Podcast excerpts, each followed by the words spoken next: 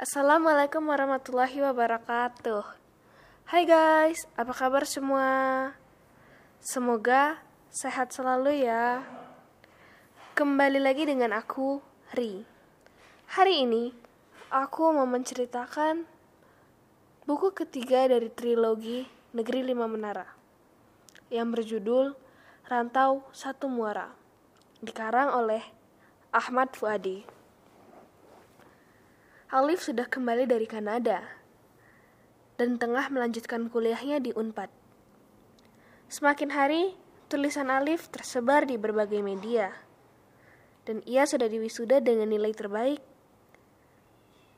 Dengan penuh percaya diri, Alif mengirim surat lamaran kerja ke berbagai redaksi. Sayang, banyak yang menolaknya disebabkan pada akhir tahun 90 Indonesia tengah dilanda krisis moneter. Beberapa bulan, Alif tinggal dengan Uda Ramon, pamannya. Alif dengan bangga menjawab kerja di derap bila ada yang bertanya di mana tempatnya bekerja. Padahal, ia baru akan dipanggil untuk wawancara. Tak pernah Alif segirang ini Padahal baru membolak-balikan kartu kerjanya yang baru didapat.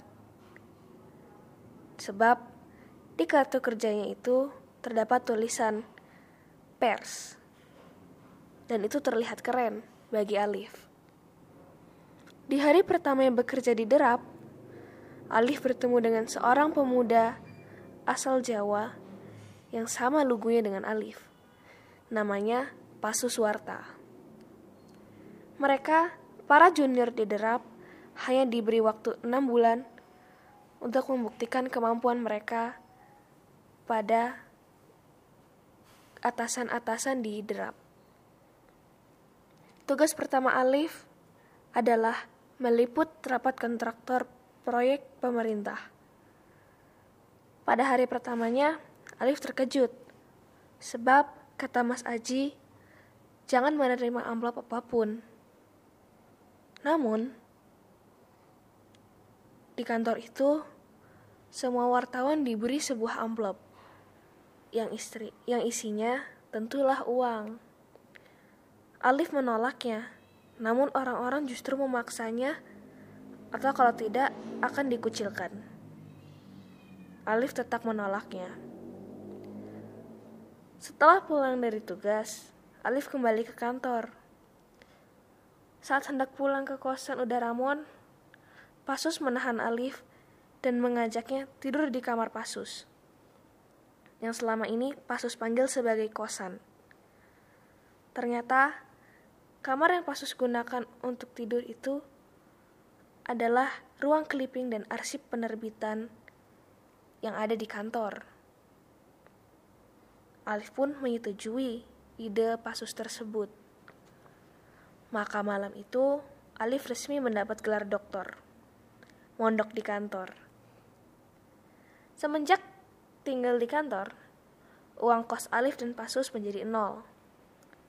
Biaya makan mereka? Mereka tak perlu mengeluarkan uang, sebab di kantor ada banyak makanan. Mereka tinggal memanggil Mas Yono untuk memasaknya. Beberapa bulan kemudian, datanglah seorang gadis yang menjadi wartawan di derap. Namanya Dinara. Dinara ternyata adalah teman Raisa. Setelah beberapa kali berinteraksi dengan Alif, Dinara menyimpan rasa pada Alif dan juga sebaliknya.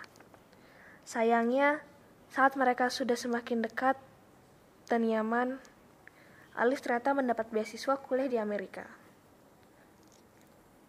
Alif dan Dinara pun harus berjauhan. Saat di Amerika, Alif justru memiliki niat mantap untuk menikahi Dinara dengan melamar ke bapaknya. Pada awal-awal perkenalan dengan bapaknya Dinara, Alif memberi banyak buku teka-teki dan mengobrol ke bapak Dinara dengan bahasa Padang. Akhirnya, Alif pun kembali ke Jakarta untuk menikahi Dinara. Setelah menikah, Dinara pun ikut pindah ke Amerika. Sebagai tanggung jawab dari Derap, Alif dan Dinara ditugaskan untuk meliput berita-berita yang ada di Amerika.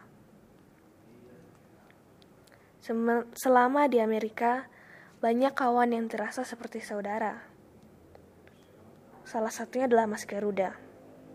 Bagi Alif, Mas Garuda adalah kakak laki-laki yang selalu Alif impikan. Namun suatu hari, pada tanggal 11 September 2001, ada tragedi gedung WTC yang hancur. Saat itu, Alif juga menjadi hancur sebab Garuda menjadi Mas Garuda menjadi salah satu korbannya. Apa yang terjadi selanjutnya dengan Alif dan Dinara? Apakah mereka akan kembali ke Indonesia? Simak lanjutannya di buku Rantau Satu Muara ya guys.